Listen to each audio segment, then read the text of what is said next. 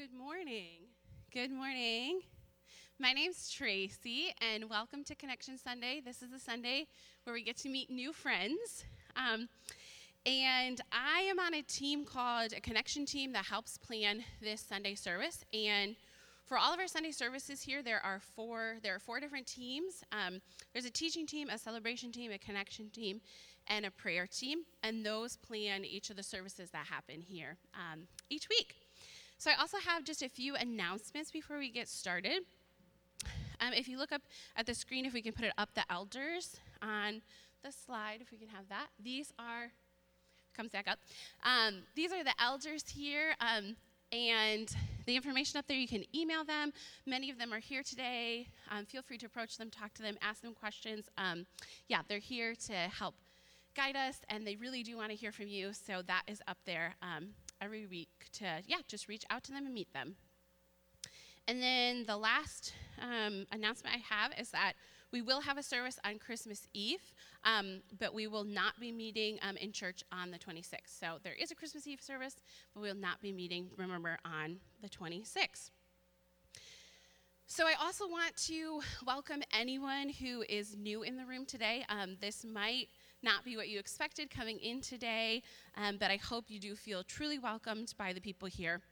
On these Connection Sundays, we practice connecting with each other so that we can learn how to connect um, and how to live this out in our daily lives. It's going to be a little bit simpler today, so everyone can rest assured um, it will be just a simple connecting time and we'll explain everything. I also hope you do make a new friend today. I know that with all of these Connection Sundays, I've made lots of new friends because of this, and there are many people who are enjoying meeting new people in these Sundays. So I do hope you meet a um, new friend or maybe many new friends today. But we also just want to say that we don't just do this to meet like amazing people, even though everyone is amazing in this building. We don't do it just to meet um, new people in this building. We do this as a way to practice and learn how to take this skill of connecting outward. If you have read anything recently on mental health, it's that the stats on loneliness and isolation are through the roof right now, and sometimes, sadly, are only made worse in the Christmas season. There are so many people who long for a friend, and we can actually be those people, especially in this Christmas season, especially during the season of Advent, where God calls us to be a light in the darkness. What better way to be a light in the dark world than learning how to connect more with those around you? So I would approach today like a practice round for God's mission in our world. I'm going to invite up Jeff to lead us in the next portion of time.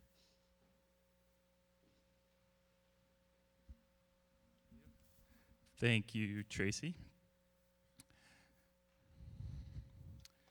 So I had one of my kids woke up this morning and he said, "Dad, this is my this is my my favorite week. I get to I get to talk with people and be with people. This is truly a gift. This is a gift all throughout the world.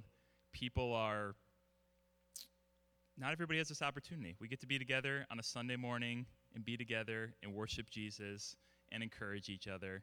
And as Tracy said, the the importance is so big. Uh, in mental health circles, people are incredibly lonely and making very difficult decisions because of that loneliness. And today we have an opportunity to practice what it's like to let everybody know they matter because the reality is y- you do all matter. So now we get to the piece that is just going to be a lot of fun, right? So we are going to try something different. We are going to, um, we always say that every week, right? Everything's always something different. So it's not that different. But we are going to break up in groups of six to eight. So first, I'm going to put you in the groups, and then we're going to give instructions from there. Uh, we are encouraging families, such as mine, that are larger, to not stay together. So uh, younger children, say under 12, maybe you hang out with the parents, but other kids that are a little bit older that are capable of having conversations, we, as my 14 year old is just smiling at me as, as I'm up here, he is, he's loving this right now. We encourage you to get in a different group. So, uh, I don't know. So, step one, I'll give you more instructions after that. Step one, gather with a group of six to eight, and then we will instruct to the next step. Sound good? All right, you all you all are doing a great job. I'm really proud of this. This is a this is a win thus far. All right. So here, here's what we're to do. Question number one. I am getting really close to the edge of the stage. Clearly, I haven't done this many times. Uh, question number one. Question number one's a little lighter. Question number two is a little heavier. Uh, as far as group facilitation, I want to make sure every single person has an opportunity to talk. So, first time around, say your name and then uh, answer the question as you're able to. So, what is one happy Christmas memory or tradition your family either does or has done in the past? Does that make sense? So, every person uh, we encourage to talk, and we'll take about a minute per person before we move on to the next question. Ready? Go. The question again uh, What is one memory or tradition, happy memory or Christmas? What is one happy memory or tradition from Christmas time? So, on the way in today, I was reflecting upon uh, 1 Corinthians 13, and first, the, specifically the last passage. It's that famous chapter about love that gets read at like most weddings, you know. Uh, and so the last verse, though, says something to the effect of faith, hope, and love, but the greatest of these is love. And love is very, very important. Love is apparently number one. But hope and faith, we're not sure which one's number two and which one's number three, but hope is very, very important. It breaks the top three. And in Christmas, we celebrate hope. We celebrate that uh, in a world of chaos, uh, this, this small, small baby came and uh, soon became the king of the earth, uh, the Messiah, Lord. And I have been feeling as, as many it, feels just like this last week or two maybe it's the holidays coming on but but the anxieties of a variety of things have just come just come at me a lot this week and so uh, this is going to be a moment where we we specifically think about those anxieties in our world because I think anxiety, the opposite of hope, of, of believing that this king is going to come in and deliver us from everything, is getting lost in our mind and believing that, uh, that I mean, it, it doesn't do anything. We, uh, and so, but to fully appreciate the hope of Jesus, I think we got to sit with that anxiety for a minute. So we're going to put, we're going to put uh, a song on and I encourage everybody for, for two to three minutes, that's how long it's going to go.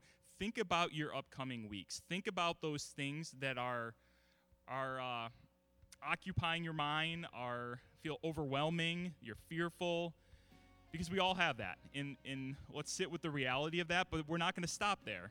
Uh, then from there, we're going to go on to our hope and our, the, the King, right? The King of the world who came in baby form. So for the next two to three minutes of silence, think about your things in your life. Uh, for most of us who have these thoughts go on quite a bit, it shouldn't be too difficult to find something that is bringing you anxiety. Make sense? Okay, we're going to come back together as groups right now. So, we are going to we're going to take the depth a little uh, it's going to change from the previous question because these are these are things close to our heart. These are things that are not easy to talk about all the time. And so feel free to share whatever was on your heart with your group as you see fit while also asking the question how does the savior of the world, the king of heaven and earth change how you view things in this holiday season? What does the hope of Jesus mean for you? And so for some people, maybe you're saying, look, this is going on, and I can't actually see the hope of Jesus in this season right now. And that's okay to say that. And for other people, maybe you're at a different point and you say, this is what the hope of Jesus has meant for me in this season. And maybe that's encouraging to people. But this, this doesn't have to end with a, a, a nice little bow. Be, I, I encourage people to be real about some of the things you're feeling in the season, and specifically, what the hope of Jesus means for you in this season. Make sense? We're going to go back to our groups and we're going to we're going to continue with the connection time. What was it like? How did it go? Okay. You got some people saying good. Uh, so I have Gabe loves it. I'm using so many examples of him today. So I, I have a young child who is getting pretty into weightlifting, and, and every week he's getting stronger and stronger. but but he realizes he's getting stronger through his failures. So when he tries something uh, a certain weight and he realizes I, I can't I can't complete that on the squat or the bench or the deadlift or whatever that is, uh, he realizes what he has to work on and then he soon goes back and, and at some point he can do it in the future. We are exercising those muscles today. We are we have a world of people who are longing for community, longing for connection, longing to hear the hope of Christmas. And in this little exercise, we are all getting just a little bit better so we can share that hope with them. So I realize for some people it's it's maybe not your favorite thing, the more introverted folks, but this matters because people matter. So thank you all for engaging in that. Right now, I'm going to call Carol up for a, a, a teaching time, a brief teaching time, and everybody else, you can return to your seats if you want, or you can stay with your new friends. It's your choice. Can I just say, can I just say thank you so much for coming today? Thank you so much for um,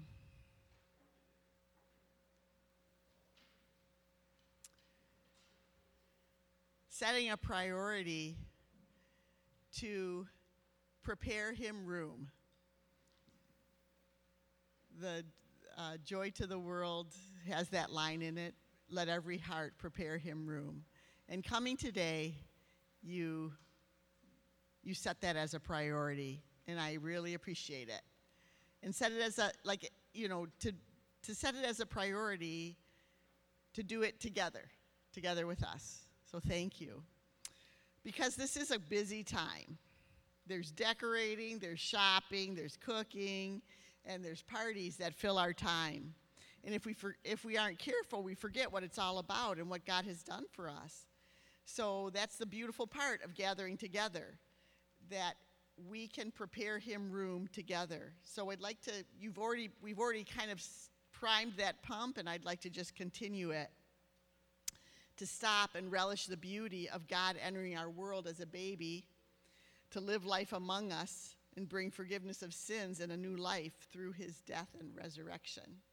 He brought us forgiveness through his death on the cross and a new life like that resurrection life we can share now when he rose from the dead. So a few weeks ago, Al ch- challenged us from Isaiah 9, and he asked us if we're as ready for Jesus' second coming as the people back then were ready for his first coming. So I'd like to take us back to that passage as we continue to prepare our hearts for Christmas. So if you have your Bible and you want to turn to Isaiah chapter 8, the end of the chapter, and yay, we have it uh, a slide. Thanks, guys. Um, for background, God has asked Isaiah to speak to Ahaz, the king of Judah, to warn of coming judgment if he, the king, the leader of the people, doesn't put his trust in the Lord. God is using the nations surrounding his people Israel to press them to repent because they're like threatening to invade and they are invading. But God has not abandoned his people. He continues to use this prophet Isaiah to call them to forsake the darkness and find light in a relationship with, with him, with the Lord. So now let's read this together. I'll read, you guys can follow along. Isaiah 8, 19 through 9, 7. When someone tells you to consult mediums and spiritists who whisper and mutter, should not a people inquire of their God? Why consult the dead on behalf of the living? Consult God's instruction and the testimony of warning. If anyone does not speak according to this word, they have no light of dawn. Distressed and hungry, they will roam throughout the land. When they are famished, they'll become enraged and look upward, will curse their king and their God. Then they will look toward the earth and see only distress and darkness and fearful gloom, and they will be thrust into utter darkness. Nevertheless, there will be no more gloom for those who were in distress. In the past, he humbled the land of Zebulun and the land of Naphtali but in the future, he will honor Galilee of the nations by the way of the sea beyond the Jordan. The people walking in darkness have seen a great light. On those living in the land of deep darkness, a light has dawned. You have enlarged the nation and increased their joy. They rejoice before you as people rejoice at the harvest, as warriors rejoice when dividing the plunder. For as in the day of Midian's defeat, you have shattered the yoke that burdens them, the bar across their shoulders, the rod of their oppressor. Every, every warrior's boot used in battle and every garment rolled in blood will be destined for burning, will be fuel for the fire. For to us a child is born, to us a son is given.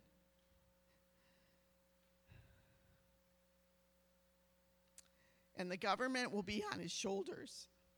He will be called Wonderful Counselor, Mighty God, Everlasting Father, Prince of Peace. Of the greatness of his government and peace there will be no end.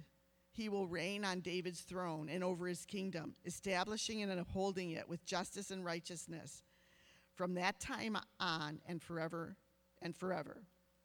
The zeal of the Lord Almighty will accomplish this. I'm sure as I started reading, you thought, what in the world does this have to do with Christmas? Indeed, preparing for Christmas is one part remembering what God has done for us by entering our world. And the other part is looking at the world that He entered, looking at our world, looking at ourselves, and preparing our hearts to receive what He has done. So, in the first slide, it talked about Naphtali and Zebulun. Oh, no, maybe it was the second slide. Anyway, these were tribes of Israel that were given the northern territory in the land. So, like when Moses, you know, came up, they were coming into the promised land. They divided the land. Naphtali and Zebulun were up north in that section. So, what that meant is they were the first ones to be invaded by the Assyrian army. Now, here, hundreds of years later, when they're being threatened, they're the first ones that to be invaded. And al had mentioned this a couple of weeks ago. So these people were being threatened. They were vulnerable to attack. And what did they do instead of repenting in turning to the lord as they had been instructed by the prophet they sought counsel from mediums and spiritists this is the darkness they were walking in they are called out by the prophet to go back to, the, to God's word, that is, the law and the testimony. If they do not, they will wander through the, through the land dejected and hungry. They'll be driven into thick darkness. This is like dark, you guys. Instead of turning, they refuse.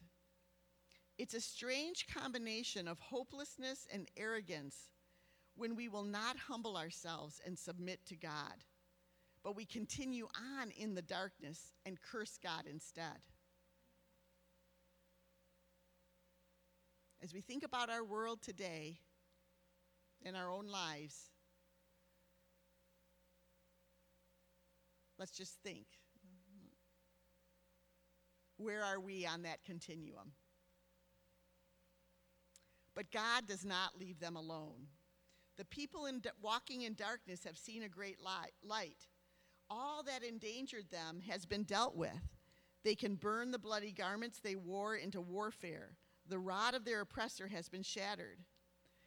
The tense of these verbs indicate that this has already taken place, but actually it hasn't yet. It's, it's called a prophetic perfect tense. It's in the future, but in God's mind. Okay, so God is communicating this through the prophet. These are the words of God that he's asking the prophet to speak. In God's mind, it's already accomplished.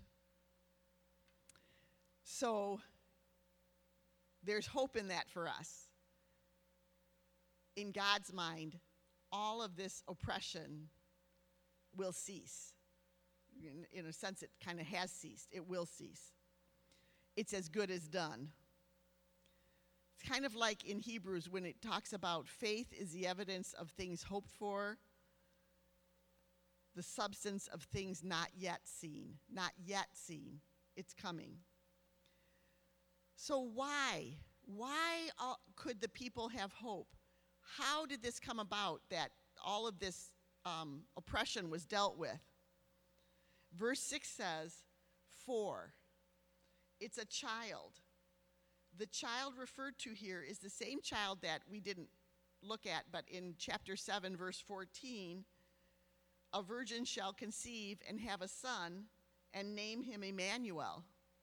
This is the prophecy of the Messiah who came as a baby, a son, but will also come again as a conquering king. So this prophecy is, is holding together in one piece unto us a son is born, unto us a child is given, and the resolution of, of all conflicts in the future. So it's looking forward and forward. So Jesus did not shatter the burdensome yoke and the rod that was on their shoulders and the staff of their oppressor when he came the first time as a baby. He's going to come again as a conquering king, and that's what Al talked about a couple of weeks ago. When he does, there's, no gonna, there's not going to be any more need of trampling boots. And the bloodied garments that they had from past times of war are going to be burned in the fire. They're not going to need him anymore because he's going to resolve everything. And as, and as far as God is concerned, it's already been accomplished because he sees it finished in the end. So there are so many names for Jesus, but these that are mentioned here in Isaiah are some of the most hope giving names of all. Wonderful counselor. This child has divine wisdom. Mighty God, this child has divine power. Everlasting Father, this child will be tenderly caring for his children, a faithful father and Prince of Peace, this child is a, is a prince. His reign is characterized by peace. His dominion will be vast and prosperous. Uh, verse 7. Yes, verse 7. Of the greatness of his government and peace there will be no end. He will reign on David's throne and over his kingdom, establishing and upholding it with justice and righteousness from that time on and forever. His kingdom is an eternal kingdom. And this is ref- referring back to a promise that God made to David in 2 Samuel 7. The Lord declares to you, David, the Lord himself will make a house for you. When your time comes and you rest with your fathers, I will raise up after you your descendant, who will come from your body, and I will establish his kingdom. He will build a house for my name, and I will establish the throne of his kingdom forever. Don't miss this, friends. When Mary and Joseph had to travel on a donkey, you know the Christmas story, to Joseph's ancestral home for the census, it was the city of David, Bethlehem, where they went. For unto you is born this day in the city of David a Savior who is Christ the Lord. What comes to me as I read these names of God is that He is both willing and able. As Emmanuel, Jesus was willing to enter our world, to become one of us, to experience our joys and sorrows and our struggles. He was born out of a birth canal. You can't get any, sorry, that might be too graphic, but you can't get any more with us than that blood and all the rest, you know? He was with he's with us. As wonderful counselor, as mighty God, everlasting Father and Prince of Peace, he's able. He's able to bring light to our darkness. He's able to rescue us. He's able and faithful to stay with us to the end and to bring peace, not just to our hearts, but ultimately to this world Yes, the injustices that grieve you will be undone, made right by the Prince of Peace. He truly is a safe place to run to. As I was contemplating what message God had for Moran Park in this season, um, I came across on the interwebs, of course. A kind of a poem. Can you show that slide now?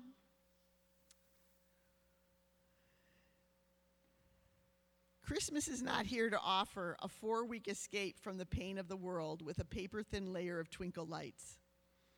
It's not here to anesthetize us with bows and eggnog lattes. Christmas is not offering us the chance to escape the ache of life through the piles of presents. Christmas is God saying, Yes, this pain is too much. Yes, it is too sad. Yes, the ache is too great. Hang on. I'll come carry it with you. So, friends, let me ask you is this season a little too much? A little too much light? A little too much noise? A little too much activity? Is there a part of your heart that is sad? Are you in pain or grief, carrying a weight of your own, or, or, or if not your own, the, the problems of this world, the pain you see around you in the world? Christmas is God reminding you again that He's here to carry your weight with you. Christmas is Jesus coming to carry the weight of your sin and to offer forgiveness and a new life in Him in this world and in the next. Christmas is God coming to say, I see the problems of this world, the sickness, the things that aren't fair, and the downright evil. And as Al told us, I'm coming to redeem you. And when He redeems us in this life, He sends us out into this world as His followers, entering the world just as He did, coming alongside to lift burdens and to bring light. And then someday, He will come again to bring a new creation. Let's welcome Jesus into this darkness and let our hearts be warmed by His light. Let's not look elsewhere for calm or solace. Let's bring Jesus into our place. Those sitting in darkness have seen a great light. Jesus is the light of the world. We're here to, today to point each other to that light. If you would like prayer, Joy's going to come up and close our service, but if you would like prayer, just to just to pray about anything that's a burden for you.